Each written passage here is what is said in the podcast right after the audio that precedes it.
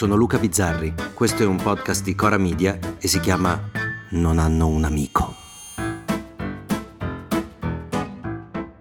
I primi mesi del governo Meloni potranno essere ricordati così. Un governo di destra che aveva promesso di fare solo cose di destra e non potendo fare tante cose importanti di destra, si è specializzato nelle cazzate di destra.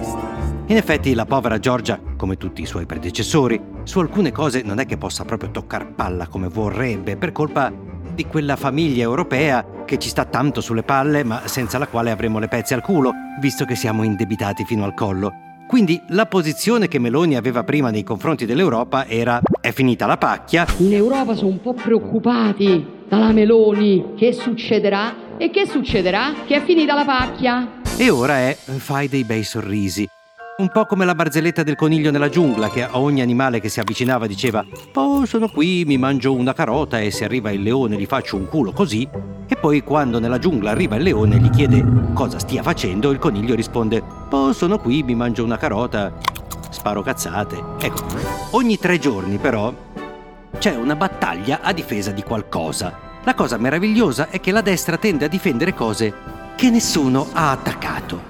Difendono il Natale Boh, la famiglia, che se c'è poi una cosa che è specializzata nel frantumarsi da sola, è proprio la famiglia. Avete mai visto una famiglia distrutta per colpa, non lo so, del PD? No. Degli amici di famiglia omosessuali? No, ecco. Di solito quello che rovina le famiglie è molto banalmente la figa.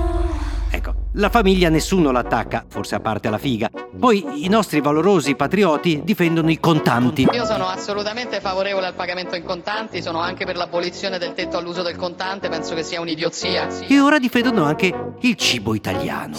Da cosa lo difendono? Dai grilli. Detta così sembra che stia arrivando una di quelle invasioni di grilli che succedono ogni tanto anche in Italia. Sciami di grilli che distruggono tutto quello che incontrano.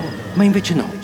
L'invasione stavolta è data dal fatto che l'Unione Europea ha autorizzato il commercio delle farine di grillo, dei grilli, come alimento. Pane, cracker, grissini e perfino l'impasto della pizza. D'ora in avanti potranno essere prodotti anche con la farina di grillo.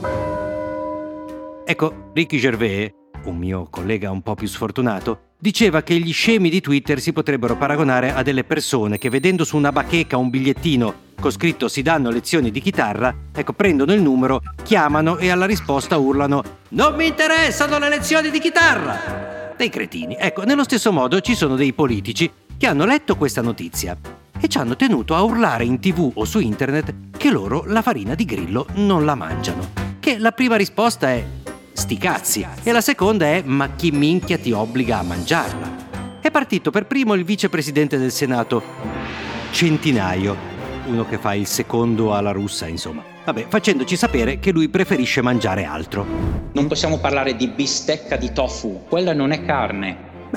Beh, buona sapersi, grazie. Poi naturalmente è arrivato Salvini, figuriamoci se non arrivava, che dice preferisco i profumi e i sapori della mia terra. Vorrei che i nostri figli continuassero a mangiare i prodotti con tutto il rispetto, la carne sintetica e il latte senza vacche se ne mangiassero a Bruxelles da qualche parte. La stessa cosa, oltretutto, che dice il comunista Marco Rizzo, perché c'è una par condicio anche delle minchiate, e Rizzo dice che lui preferisce cenare in trattoria. Ah, che interessante.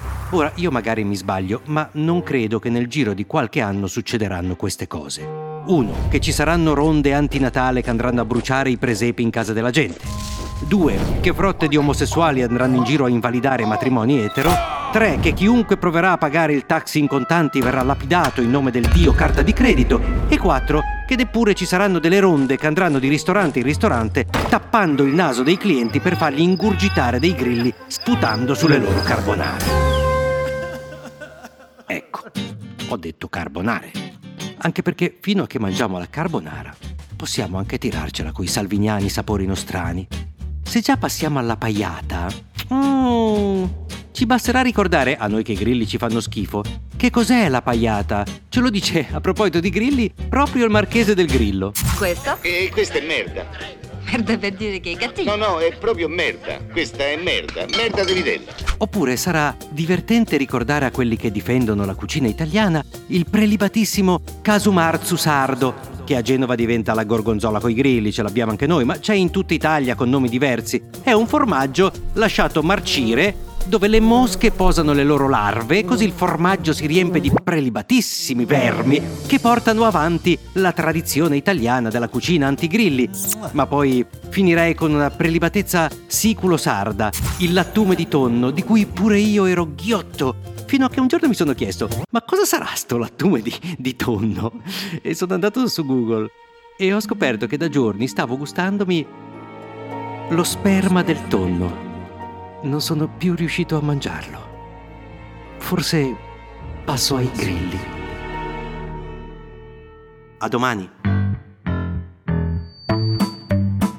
Se volete commentare, se avete idee o suggerimenti per nuove chat di WhatsApp o testimonianze di nuove chat di WhatsApp, potete scriverci a nonanunamico@gmail.com o nonanunamico@coramedia.com. Anche per gli insulti, prendiamo anche quelli.